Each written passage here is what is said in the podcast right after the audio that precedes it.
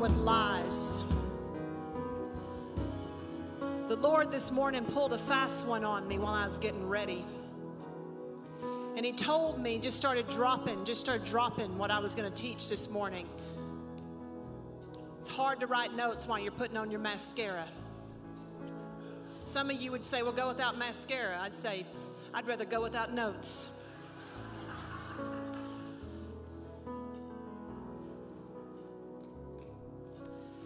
The Lord instructed me to deal with the lie of sin. Now, that sounds a little confusing when I say that. But then we unpacked it, it got good. Dealing with the lie of sin. In our culture, we are fascinated with the normalization of sin. We have normalized sin to the point that it is no longer sin. We call it all kinds of things. We call it mental illness. Then we moved it from the category of mental illness and just to it's just the way things are, the way things are. It's who you are. Lady Gaga said, I was born this way. I say, You might have been born that way, Madison, but you weren't born again that way.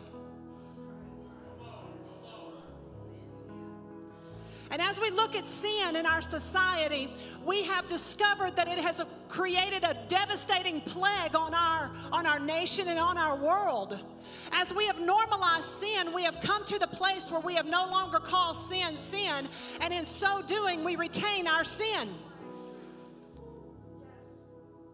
and we say we don't have sin. So if we say we don't have sin, we make ourselves and God a liar. Let God be true, let every man be a liar. But when we understand what sin is and how powerless it is over us, then we have come to the conclusion of there is victory in the name of Jesus. And there is power in the cross. And there is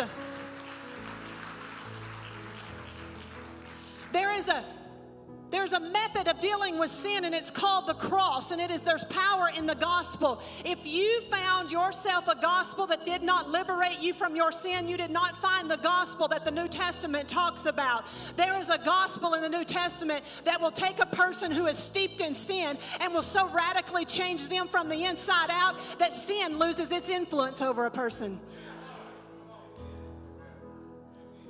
Could you imagine living a life where sin is no longer even a temptation to you.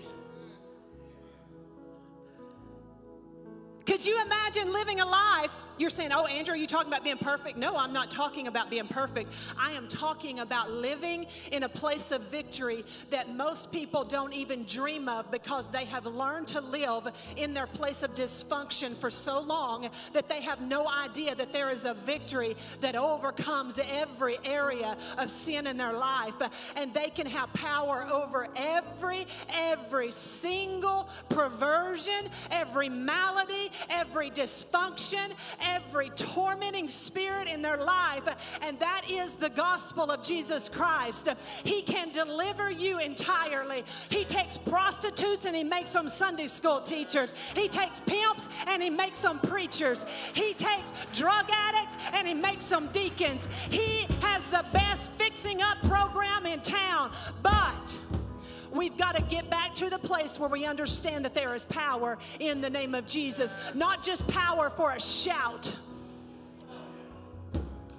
but there is power to live an actual life of victory over sin to where our life becomes something that others look at and go, My God, how did you get so much victory in your life? And you say, There's power in the name of Jesus. The lie of sin has permeated the church to the point that the church has become impotent in these last days. But I declare to you, there is a move of God coming that will deal with sin and it will deal with the very neck of sin and will break the yoke of sin off of the church as the church arises to understand what has already been accomplished in the name of Jesus.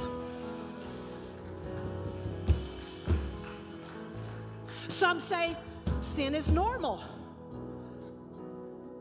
Everybody sleeps with their boyfriend.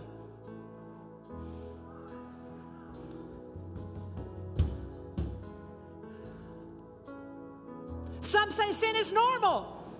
60% of all men look at pornography. Some say sin is normal. 12% of all millennials define themselves as bisexuals.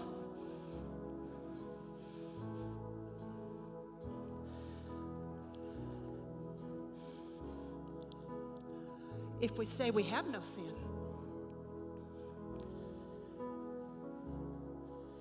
you will never confess what you have normalized. And you can never find freedom without confession.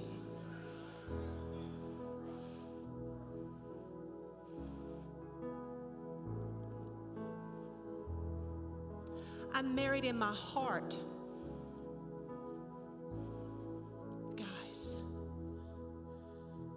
Let's deal with what is going on inside of us. And let's quit using pretend methods to present a pseudo victory. Not even the world is that dumb. there is actually power in the name of Jesus. There is actually a bondage breaker in the house. There is actually one who can make sin so ridiculous in your life, you'll divorce that clown. Oh, wait, I didn't, I'm not talking about your mate. I'm, Sin is the clown, not your husband. Got to clarify these days. I'm using that analogously as that you're married to sin. Y'all got that, right? What if you could experience such a victory somewhere about right here? somewhere between here and here. What if you could experience a victory somewhere in that vicinity?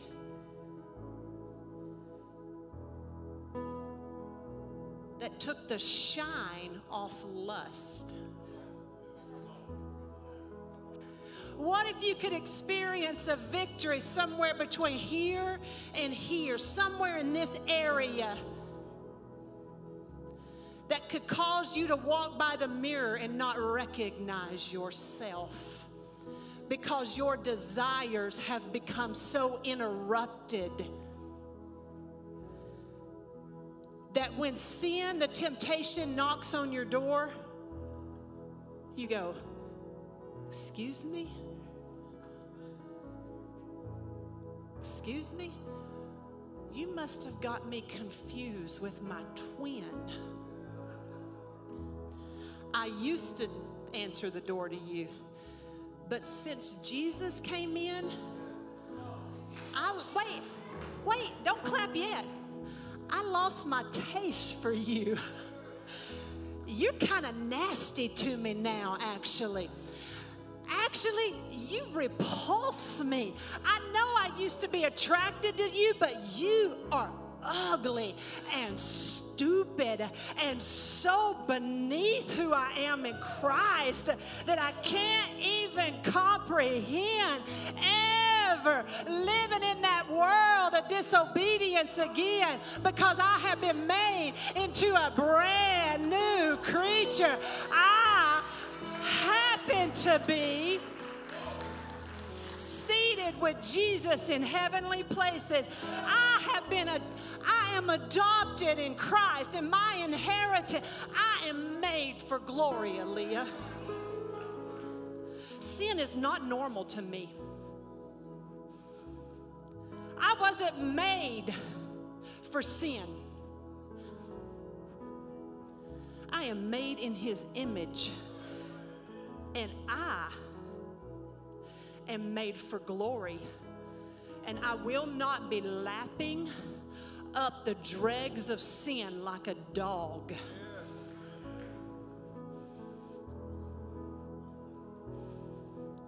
I told them this morning in life class I don't like dogs. They're all getting over it, so you can too.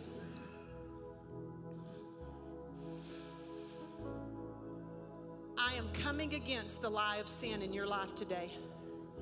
You have been misidentified as a person who is under the bondage of sin. And you are not that person, not in Christ.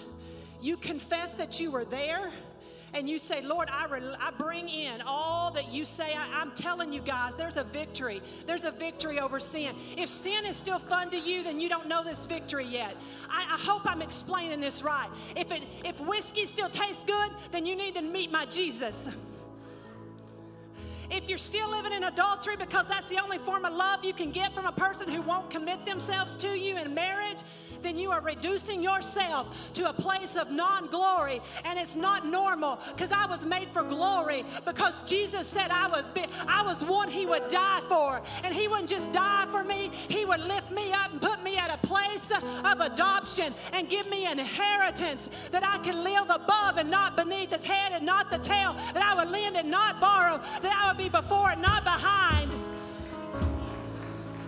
And every bless and every blessing has been released to me in Christ Jesus, and every curse has been done away with at the cross. And I will not live beneath my means, nor nor will I perjure the cross and say that there's not power over sin for those who will live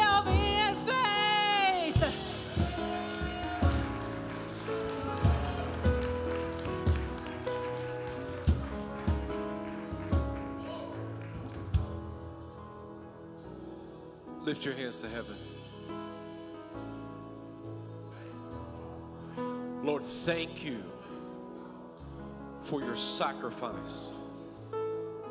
It didn't leave me in my sin, but delivered me from sin. Thank you, Lord, for an inheritance, Lord God. Gives me the power and the ability through the Lord Jesus Christ to walk where I need to walk. Lord, thank you today. Lord, we ask in this house today, Father, for the transforming power of your Spirit, for the transforming power of your Spirit, Lord. Let scales fall from eyes, let hearts, God, be open. Let the desire, Lord, be for the things of the Lord. Lord, we render every spirit of darkness in this house today helpless. Lord, we declare the truth of the gospel of Jesus Christ, whom the Son has set free is free indeed. In Jesus' name. Give the Lord a hand clap of praise. Thank you, worship team.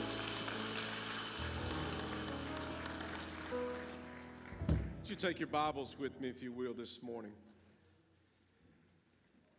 I want you to go to Genesis, the 45th chapter, Genesis 45. Hold your place there. The Lord willing, we will get to that today. But the Lord has not ceased to surprise me week after week as He changes the agenda according to His will. But I want us to start in Joshua 14. Joshua 14, and then we're going to skip over. We're going to read one verse there and then one verse in Joshua 15. Joshua 14 and then Joshua 15, and then we will get back to Genesis 45. Father, we love you. I just want to say thank I want to thank everyone for being here today. Thank you for choosing to, to show up here. And I want us, as we open up in prayer today, I'm not interested in just going through a series of sermons. I'm not interested in, in, in, in going through a time frame uh, where we just check off and say, well, we went to church today. I'm ready for the rest of the week. I, I believe you'll have great benefit for being in the house of God, no doubt. Do not forsake the assemblings of yourself, especially as you see the day approaching. But what I'm most interested in is the transforming power of God that takes you out of your sin and puts you into right relationship with God. I, am understanding, young people, that you are living in a world that we talked about 25 years ago, that we, we said the day was coming and we did not even anticipate uh, what the day would look like, but we're in that day. And that day is a day where our young people are, are, are at a point, in a pivotal point in the church, where we have, we have um, celebrated so many things but the cross. And, and it's time, folks, I believe, as we get and see the day of the Lord's approaching, coming near to us, that we need to begin to elevate the sacrifice of Jesus Christ above all else. I, I have one agenda, I have one motive, and I have only one desire today, and that is the power of the Lord God Almighty revealing Himself to you and restoring every aspect of your life in Christ, not separate from Him, but in relationship with Him, uh, a relationship with the Father. And so, with that in mind, I want you to go with me to the throne of grace once more. Lord, I ask, Almighty God, that you would do what only you can do. Lord, I am only a mouthpiece. Lord, you are the message. I can only uh, uh, speak as you enable me to. And Lord, I just ask today that you would begin to mend those broken hearts, broken relationships.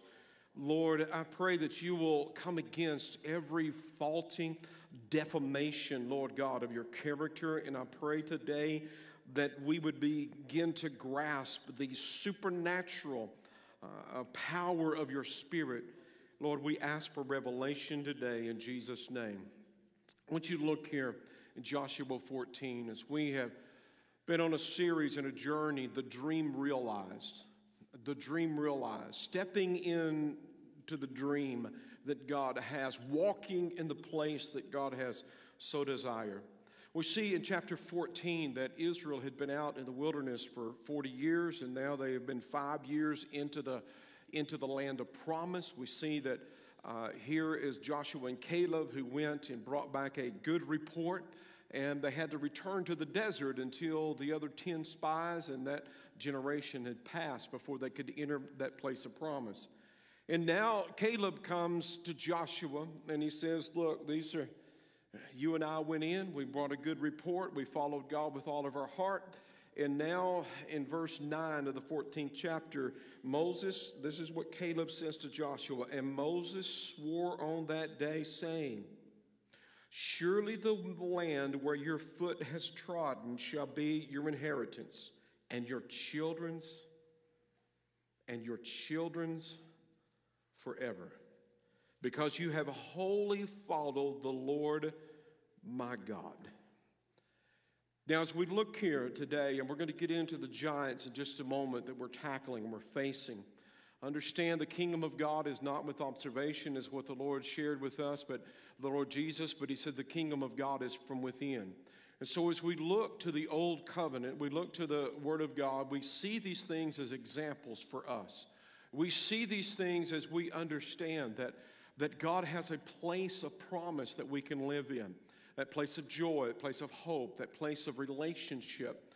But as we look here and what we begin to see is that Joshua says, Look, there's a promise that God gave uh, uh, to Moses, and that, that promise was passed on to Joshua, Joshua. And Caleb is saying, This is the promise we have. If we will march through the land, and wholly follow after God, then that place of promise is ours.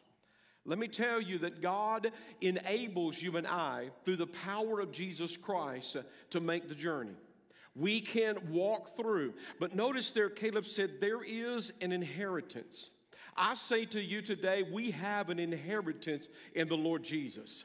And if you're still living in sin, that's not the inheritance God has in store for you. If you're still living in a place of, a, of, of self destructive behavior, that's not the life that God has intended for you. It's not the place, but He has empowered us. And if I don't share anything else today, uh, uh, or I should say this, if you don't walk away with anything else, let me encourage you today to hear this. God not only gives you an inheritance, He empowers you to walk in that inheritance. He didn't just declare, Michael Sanders, you're free from drug addiction and alcoholism and suicidal thoughts and self hatred. No, He empowered me not to return to that pig pen that He brought me out of. But this is what we need to understand. There are those that will pass from this life to the next. And you may have amassed some wealth or some means, could be large, it could be small. What you do is you write out your will and you give an inheritance. You, you pass that on, it's, it's theirs. That may be so in the natural, but this is the part I want you to hear. You do not have inheritance outside of God. And now let me explain that. See, Becky, he comes. You sit on the front row, you get picked on. So, see, this is the beautiful, beautiful thing about the Lord. He said, I'm going to give you peace. But he's not going to detach himself from that peace. He is my peace. He gives us peace and he does not detach himself. He gives us the peace, and with that peace, we understand He is our peace. I give you deliverance. I am your deliverance. I give you hope. I am your hope. See, I don't want the hope, I don't want the gift without the giver. I want the inheritance, and then I want that inheritance to pass on to generations and generations and generations. Now, if you missed Wednesday, I am sorry. I hope they got it recorded and uploaded it. You need to hear that message because let me tell you, the enemy has scheming, uh, scheming plans to destroy you and future generations. But I'm telling you, once you come into the knowledge of Jesus Christ uh, and He now dwells and lives on the inside of you, uh, He will destroy the plans that the enemy has for you. See, if we don't hear anything else, we can't, we can't understand the power. See, Ruth, she was gleaning in a field that one day would belong to her. she was walking behind servants, and those servants would soon be serving her. Why? Because she came into relationship with the Redeemer. And as long as she was in relationship with the Redeemer, those fields were hers, those servants were hers. But see, I wouldn't want the field. I wouldn't want the gift without the giver. I'm not interested in the stuff. I'm interested in the relationship. And once you enter into relationship, you understand, uh, as Moses said, uh, Lord, if you don't go, I ain't going with you. If you don't step over, I'm not stepping over with you.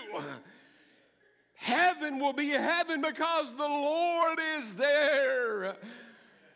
Now, as we look at this, what we see is Caleb, mamas and daddies,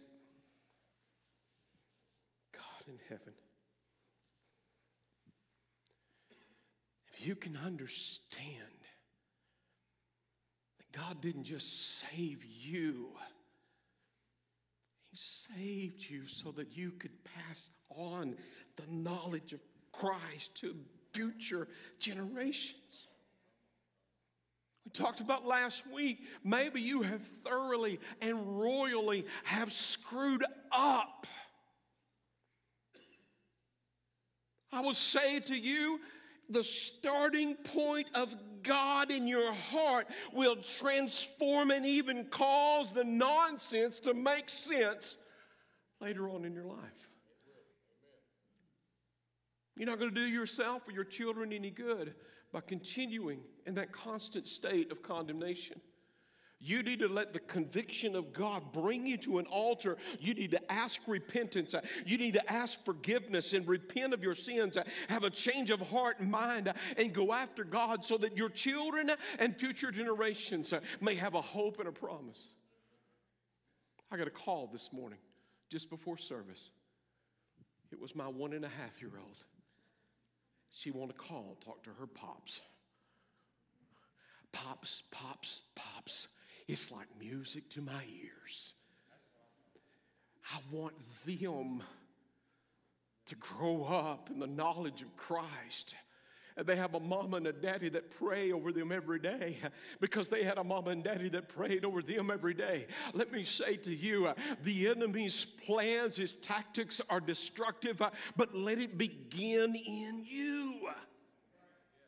As we look to the Word of God, we see that there were giants that had to be faced. In order for the dream to be realized, there has to be a unoccupation of some giant thoughts that we have in our mind, of some giant hindrances. And we have talked about at length self. Self is your greatest enemy to the promises of God. We saw that the first giant uh, found in Joshua 15 and 14 that Caleb faced uh, was Sheshai which means six, which we equated that to self. The next one that we talked about last week and we continue to talk about this week uh, is Ahiman. An hanum. Ahiman means literally in the Greek, uh, it literally means, or in the Hebrew, it means my brother is my gift.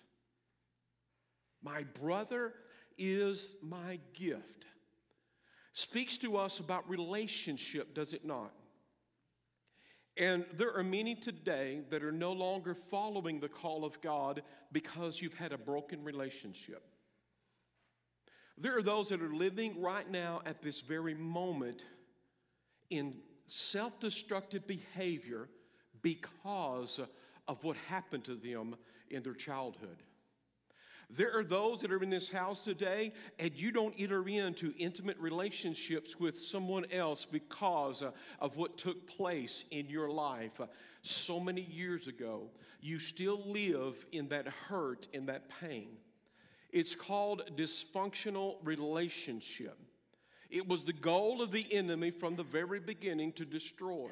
Now, the Bible tells us here in that giant that Caleb had to face, that giant uh, was, was a giant of relationships. Some of you are facing a relationship. And see, you have so many gifts inside of you.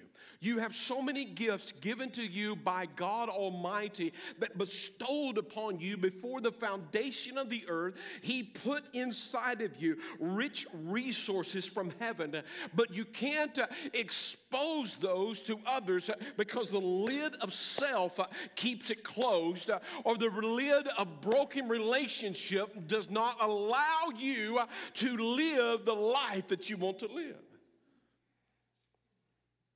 Relationships.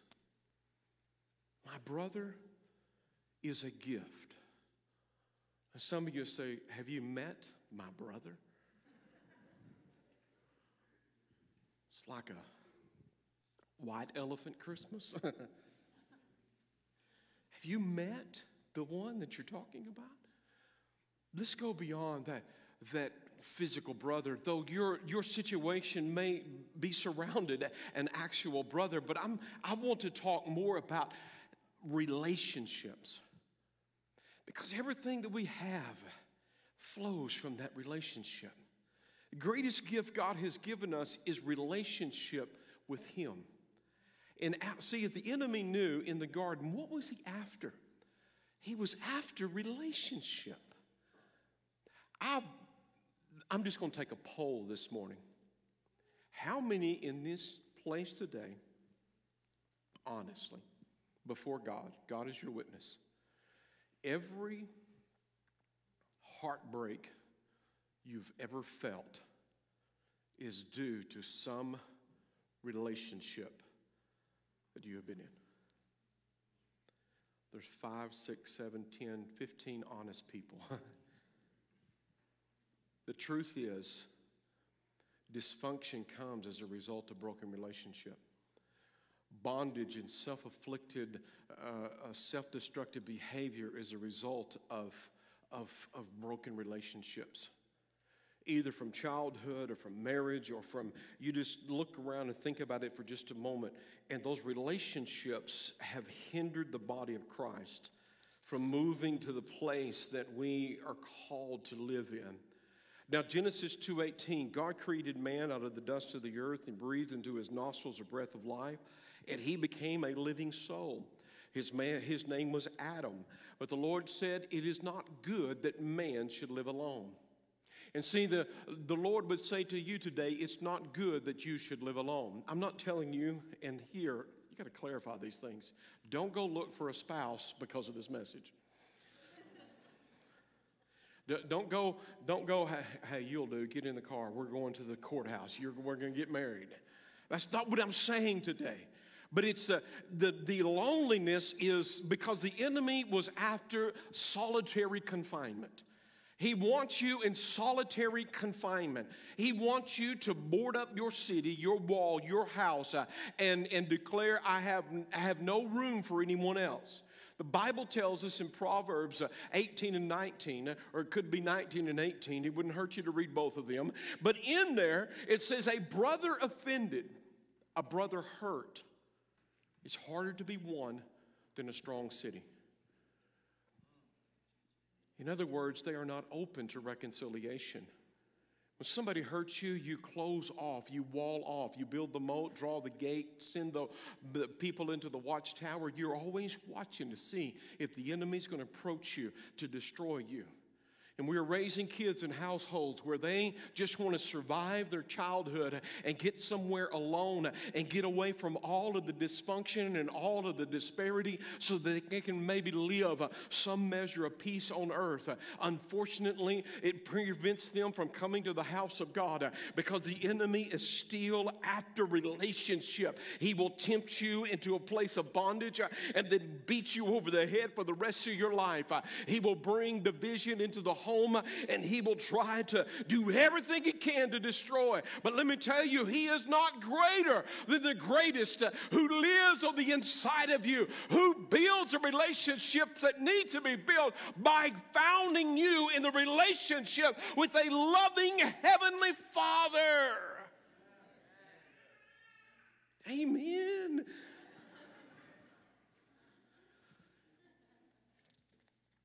We're not made to be alone. We're made for, to be in community. But I want you to look here, and I'm going to skip over. Let's look to Genesis. We see that sibling rivalry is as old as time. We see that Adam and Eve had a choice choose life by eating the tree of life, eating the fruit of the tree of life, or choose death by choosing to eat the fruit of the knowledge of good and evil. We understand because we are the product of their choice. We are the end result of, of what happens when you choose to walk in sin. Now, what we see in that is that if they could violate that relationship between, if the enemy could violate that relationship between Adam and Eve and the Lord, then dysfunction would begin to flow from that. And we know that that was the result because the Bible declares to us that what happened, Cain rose up and he killed Abel. There was a comparison that began to take place. His, he, he didn't celebrate his brother. He didn't acknowledge, he didn't celebrate his brother. You know what? There's a, how many of you have ever argued over the front seat? No argument in Andrea's house. I've drugged my older sister out of the front car before because it was my turn. My turn to ride in the front. How many of you, before the seatbelt days, uh, you know, you had the you when they made cars, they had little humps there in the in the middle. If if mom and dad are in the front, you got in the middle there, so you could stick your head in the rearview mirror, so mom and dad could never see anything, but you had a clear view of what was going on, and you took turns. Now, how many parents in here have, have ever not heard this phrase or this declaration? It's not fair. It's my turn. They got to do it last. We live in a world that is inherently filled with sibling rivalry. We see the, the dysfunction that took place there in the Word of God. But now in Genesis 45, we come across a young man by the name of Joseph. Joseph suffered from this sibling rivalry himself. And see, what his brothers didn't understand is that Joseph's dream in his life is the same dream God has given to each one of us in some measure. Joseph's dream was to preserve the life of his family. And to some measure, your the dream God has given you is to preserve the life of not only this generation, but the generation to follow. See, when God saved me, He wanted my children and my children's children's children, uh, all the way to the coming of the Lord, He wanted all of them saved. But see, if we don't conquer self, we can't see that because we're blind. If we do not understand the validity and the value of our personal relationship with God, we will devalue the Word of God, the presence of the Lord, the, the Scriptures, living according to the Spirit, and learning to walk in the blood sacrifice of Jesus Christ to the fullest. And we will be more interested in the front seat than we are our brother. I can't tell you the number of times that I have walked with families who have gone through inheritance issues. Inheritance issues. Mama, dads, let me just give you a just this is not the Lord, this is not Paul, this is just Mike Sanders speaking. Make an even division of your properties, no matter how little. And just go ahead and put that down in a document and writing and pass it on, and don't leave anybody out. Don't leave anybody out. Do it now. Don't just assume when you get to the other side that, oh, they'll do the right thing because they won't do the right thing because they put such value in that stuff. Uh, and it says something to them that has really nothing to do with monetary value. It has to do with everything. Well, mama gave it to me because I'm the most important. And people find validation from that. I don't know why I'm digressing. Maybe somebody needs to hear this. Because I have watched as children have been written out of wheels for no good reason. I have watched uh, as people have squabbled. Uh, godly, spirit filled, tongue talking people have argued and fussed and fought over stuff. Make it right before you leave. Get it written down. Give it to them. Make sure everybody's got a copy of it. So that when you get to the other side, you leave a generation that's not fighting over stuff. Amen? Where was I? Joseph. Joseph. He's got a dream. It's not his dream, it's God's dream. It's not your dream, it's God's dream. And the dream realized. Now, I'm going to say this, and I'm going to give you an opportunity to hear it. Joseph's dream was to be a preserver of the covenant people. Joseph had a call upon his life to be a leader so that his family, not only the natural, but also the spiritual, may be preserved in the land. Now, as a result of him sharing that dream, his brothers rose up and they despised him.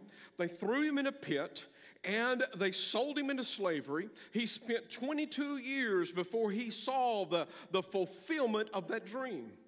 He had to go to prison. He was wrongfully accused for a crime he did not commit. And now he is, he, in chapter 45 of Genesis, uh, 22 years uh, after he was sold into slavery, after his brothers betrayed him, he ended up uh, in that place uh, the dream had spoken over his life or given to him by God. He's now in that place 22 years later. Now, this is the part that may trip you up. Just because it's recorded doesn't mean it's the will of God. Think about it. Joseph, well, it was the will of God that he suffer all those things. Or don't you think the God that created the heavens, and the earth, and spoke, and worlds came to his, don't you think he could aligned Joseph in a different avenue to bring him to that place? See, because if we identify with Joseph, we got to look at the fact that, well, if it was his will that he suffer that's dysfunction, then it must have been the will of the Lord that my father committed suicide, that my mother was mentally ill, that I had abusive stepfather who physically, emotionally, sexually abused me. That must have been the will of God. No. But see, what Joseph became to realize is that in the midst of all of that, God is a sovereign God. And though there may be things that have happened in your life, doesn't make it the will of God. But if you will surrender it to the Lord, no matter how vile it might have been, if you will relinquish that to if you will say, Lord, I'm willing to walk through this with you, by empowered with you, because you not only delivered me from the from the pain of that, but Lord, you now delivered me and you're with me, delivering me all along the way. In fact, you give me the strength to walk through it so I can get to the other side, so that now my children and my children's children may have an inheritance that's beyond me. Here is Joseph, and as we look at this, what we see is that in chapter 45, let's just look there. Let's begin reading in verse 5. But now do not therefore, this is Joseph speaking to his brothers. Could you imagine for just a moment? The brothers take him and throw him in a pit. And Reuben even testified. He said, I knew this day was coming. I knew this day was coming. And he said, You heard how Joseph cried out to us, and we just ignored him. And Reuben leaves, and they sell him into slavery.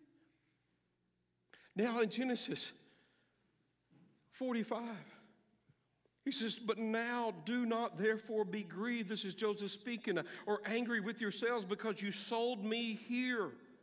For God sent me before you to preserve life. There are two years of this famine that is in the land, and there shall be five years in which there shall be neither plowing nor harvesting. And God sent me before you to preserve a posterity for you in the earth and to save your lives with a great deliverance.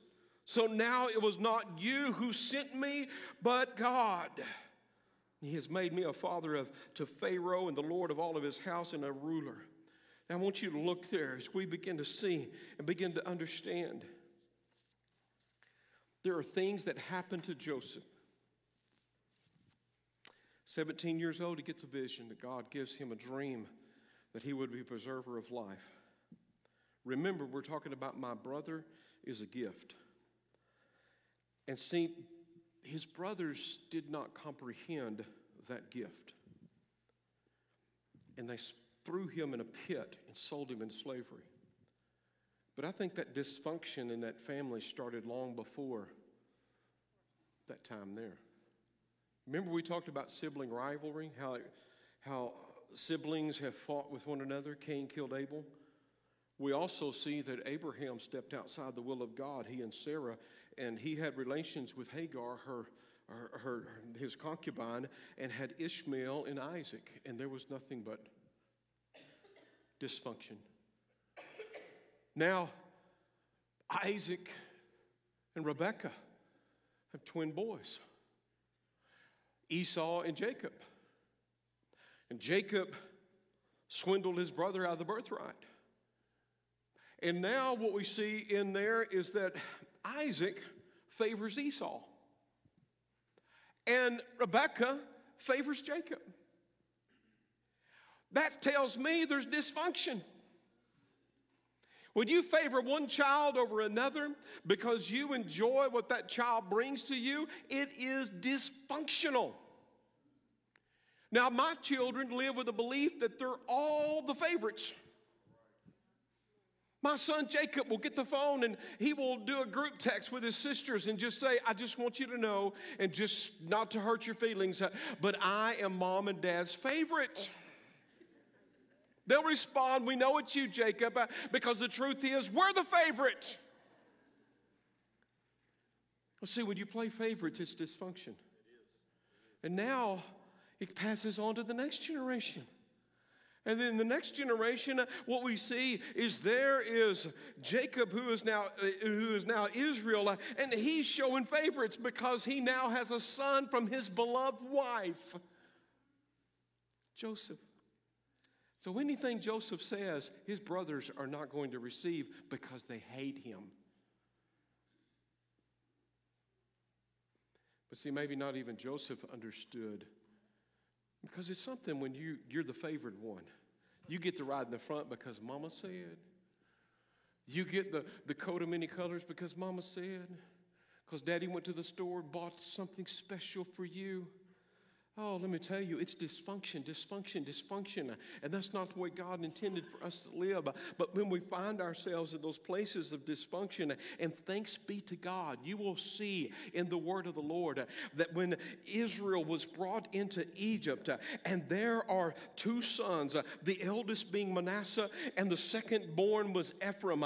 And those are the two sons of, of Joseph, that Joseph did not allow that dysfunction to continue in his home because Jacob reached over and he put his hand upon his right hand upon Ephraim, which he should have put upon the firstborn, but he put upon the secondborn and he spoke the blessing over him. And folks, what we see is that Joseph did not allow that dysfunction to continue in his home.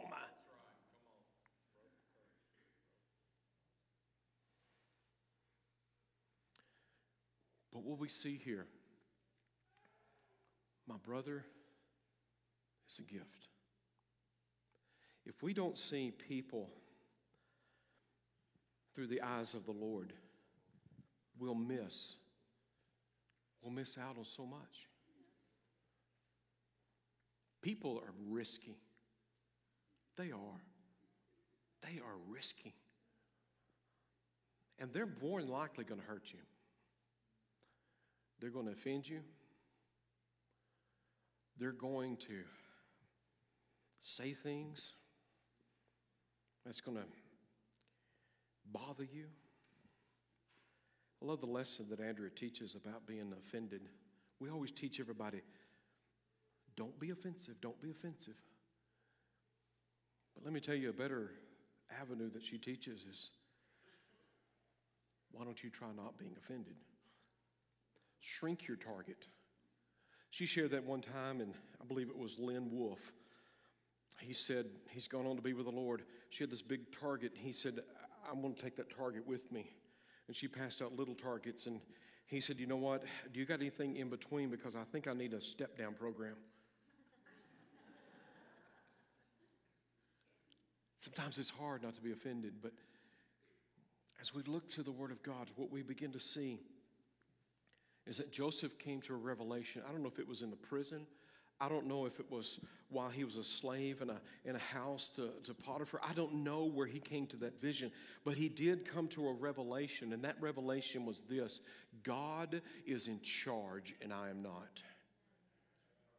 God is in charge, and I am not.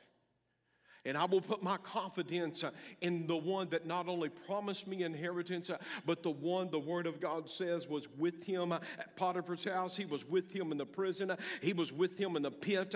And He's with us now. And with that, we understand that we can forgive because we have been forgiven. And the reason those dysfunctions came about is because it was stirred about by the carnal nature of man, but also stirred about by the devil from the very beginning. And I don't know about you, but I refuse to allow the enemy one more, one more bit of, of, of, of, of space. I had a better word, but I couldn't get it out. It was like on my toe, and I was trying to pull it up. More ground. But let me tell you today, as we look at fact that Caleb was looking at that hillside. Self, you're going down. You're a giant, but you're not bigger than the God I serve. Relationship, I was born in a house filled with dysfunction. But I'm drawing a bloodline right here, and I'm crossing over. And I'm going to do what I do for the by the power of Jesus Christ living in me. And every decision I make will be based on the future generations. The Lord told me a long time ago, son, if you let, continue to allow that self destructive behavior in your life, you're just passing it on to your children. And whatever you allow in your life, uh, it will become normative to the next generation.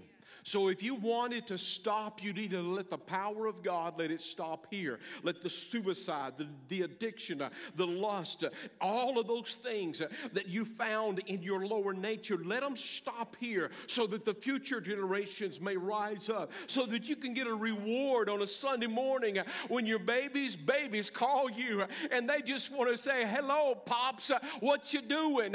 Let me tell you, that's the life God wants you to live. If you will release release uh, your life uh, into the hands of God, He will step inside of you uh, and allow you the freedom. Let me tell you today, I would not for a single moment want to relive some of the events that I lived as a child. But because of the sovereignty of a living God, I wouldn't take one thing for that knowledge. Because everywhere I was broken, He mended.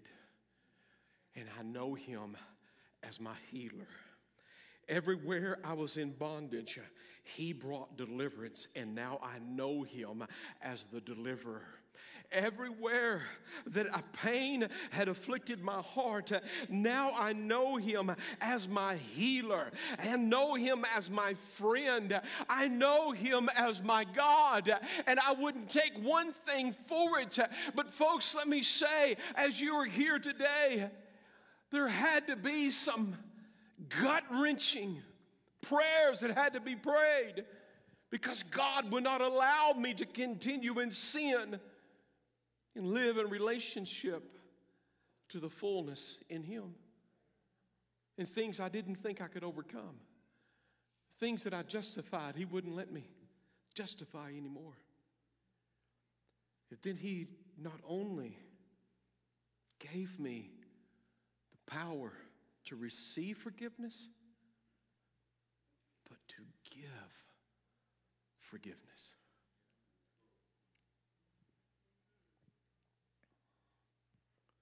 When you live with a man for 10 years of your life, you're told chronically, daily, that you're worthless, you're no good, you never amount to anything.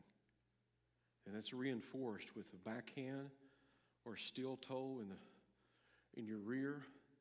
You get in trouble for things you didn't know you were in trouble for. You're always guessing what kind of mood they're in, whether or not the supper's going against the wall, and whether or not you have to be the one clean it up.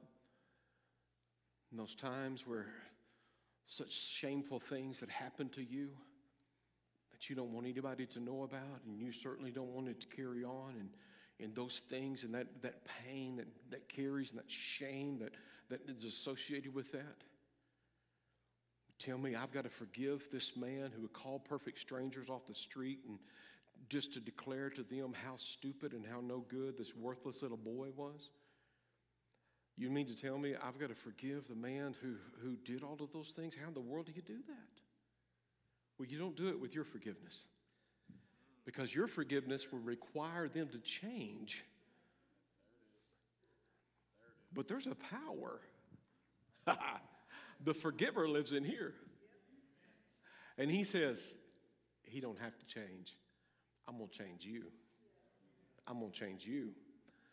And, and now Mike, I need you to do something. I, I need you to pray for him. Mm-mm. No, no, no, no, no, no, no. No, I need you to pray for him now. No, that, that ain't happening. What, what do you want me to pray? Pray tell. I want you to pray blessing. What? Blessing? Lord, bless him with a horrific car accident that puts him in traction for at least 20 years. Lord, bless him with a hammer right in the back of the head Lord, bless him. Let his toes fall off of his feet. Let him be known as Nubby. Just, Lord, just destroy everything that's. The Lord said, No, that's not the prayer. I want you to pray. Lord, what do you want me to pray? Pray that he may be saved. I don't want to spend eternity with him.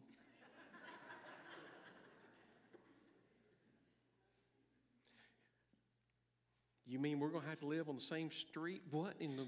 I don't want that.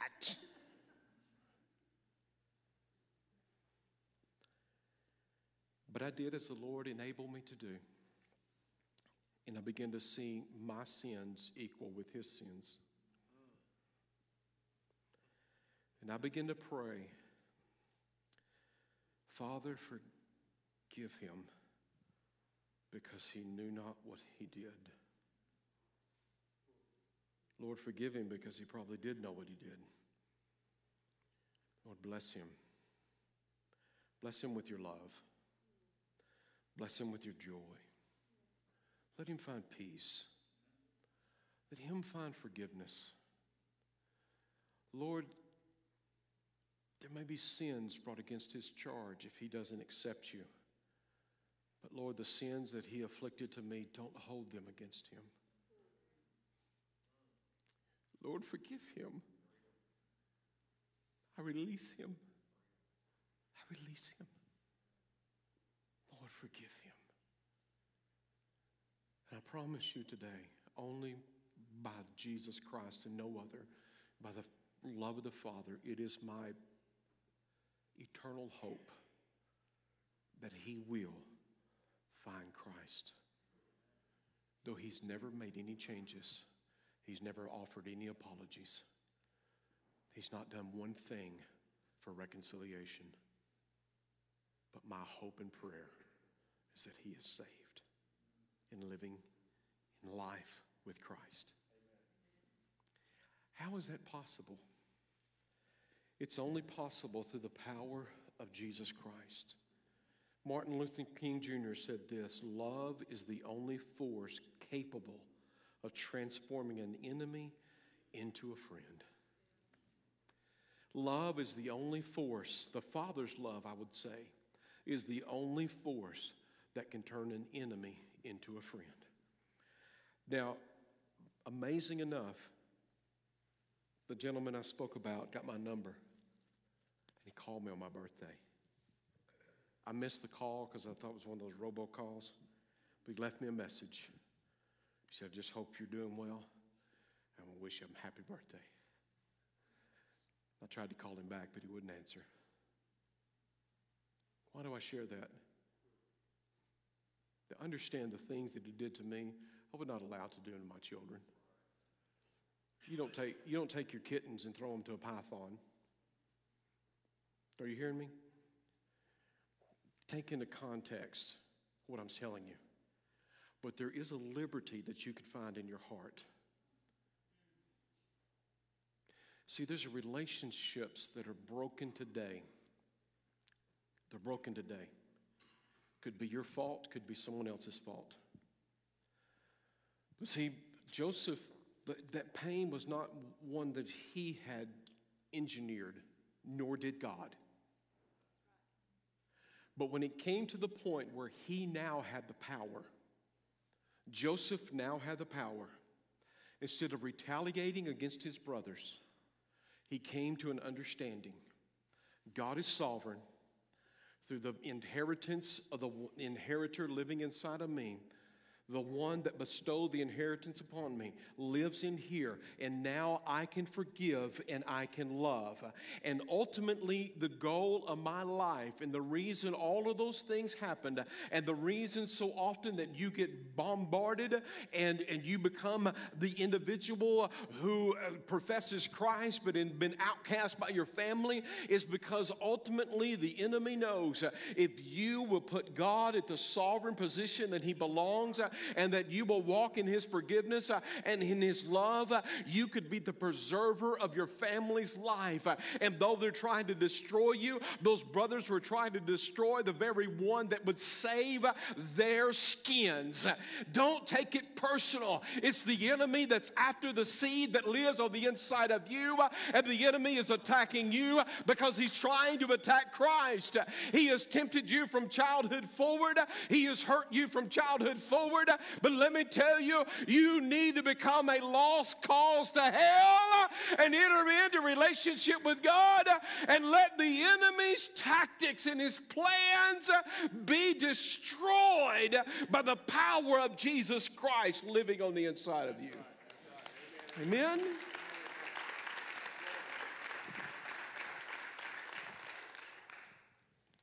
Feel like I just got a double barrel shotgun and just started shooting it in the air. And you're like, I'm following this, I'm following that. I, have thrown a lot at you. So you're not made to be alone. It's not good. You're made to be in a relationship. People are absolutely risky. Sometimes they're petty, sometimes they're just downright stupid. I said it out loud. They just operate in ignorance. Give them some grace because you were not always the sharpest tool in the shed. Amen? You've done some stupid stuff yourself. But you know what the Lord wants to restore? Relationship. Relationship. If you want all those other relationships to be as healthy as they can be, You've got to have a relationship with the living God. And in that relationship, your love will be greater than the love that you can even imagine. And the power to do what you need to do will be resident in you. Because it's not always the easiest thing to ask someone to forgive you, nor to say you're sorry, nor to forgive them when they're not asking for it. Would you stand with me today as the worship team makes their way back up?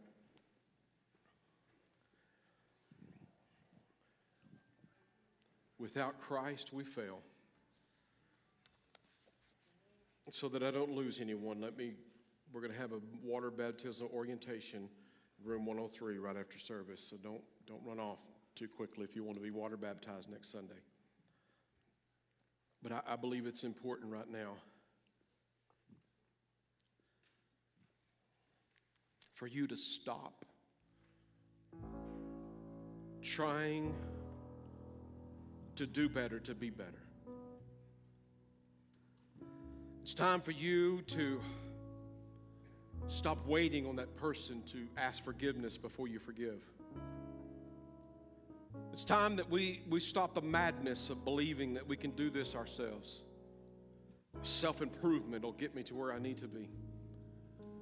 We need to surrender to the inheritance that God has in store by saying, Jesus, I need you. I need you. I need your peace because I need you. I need your hope because I need you. I need your forgiveness because I need you. I don't want to do this myself anymore. Fathers, I can't tell you again, I will repeat, I cannot tell you the number of times that I've had to call out on God and say, Lord, I need help. I need help with my kids. I need help to be the husband, the father, the grandfather. The, I need your help, Lord. I can't tell you the number of times that I felt the Lord just put his arms around me and say, I'm here. We'll get through this. If you're in this house today and this message has been for you and there's some there's some relational issues you know you've got to work through. I want you to come. I want you to, I want you to come to this altar and put your hands up to the Lord. And, and before you do anything, we're going to pray this prayer. Just, just come. You know it's you. It's know it, you know